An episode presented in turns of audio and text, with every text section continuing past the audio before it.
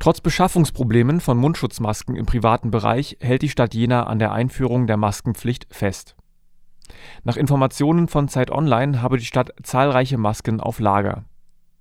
Demnach plant die Verwaltung unter Oberbürgermeister Nitsche, Masken an Personal im Gesundheitsbereich, der Verwaltung und im öffentlichen Nahverkehr zu verteilen. Auch sollen ab Montag vor Supermärkten Menschen mit Masken ausgestattet werden. Seit Donnerstag wird schrittweise die von der Stadt verordnete Maskenpflicht eingeführt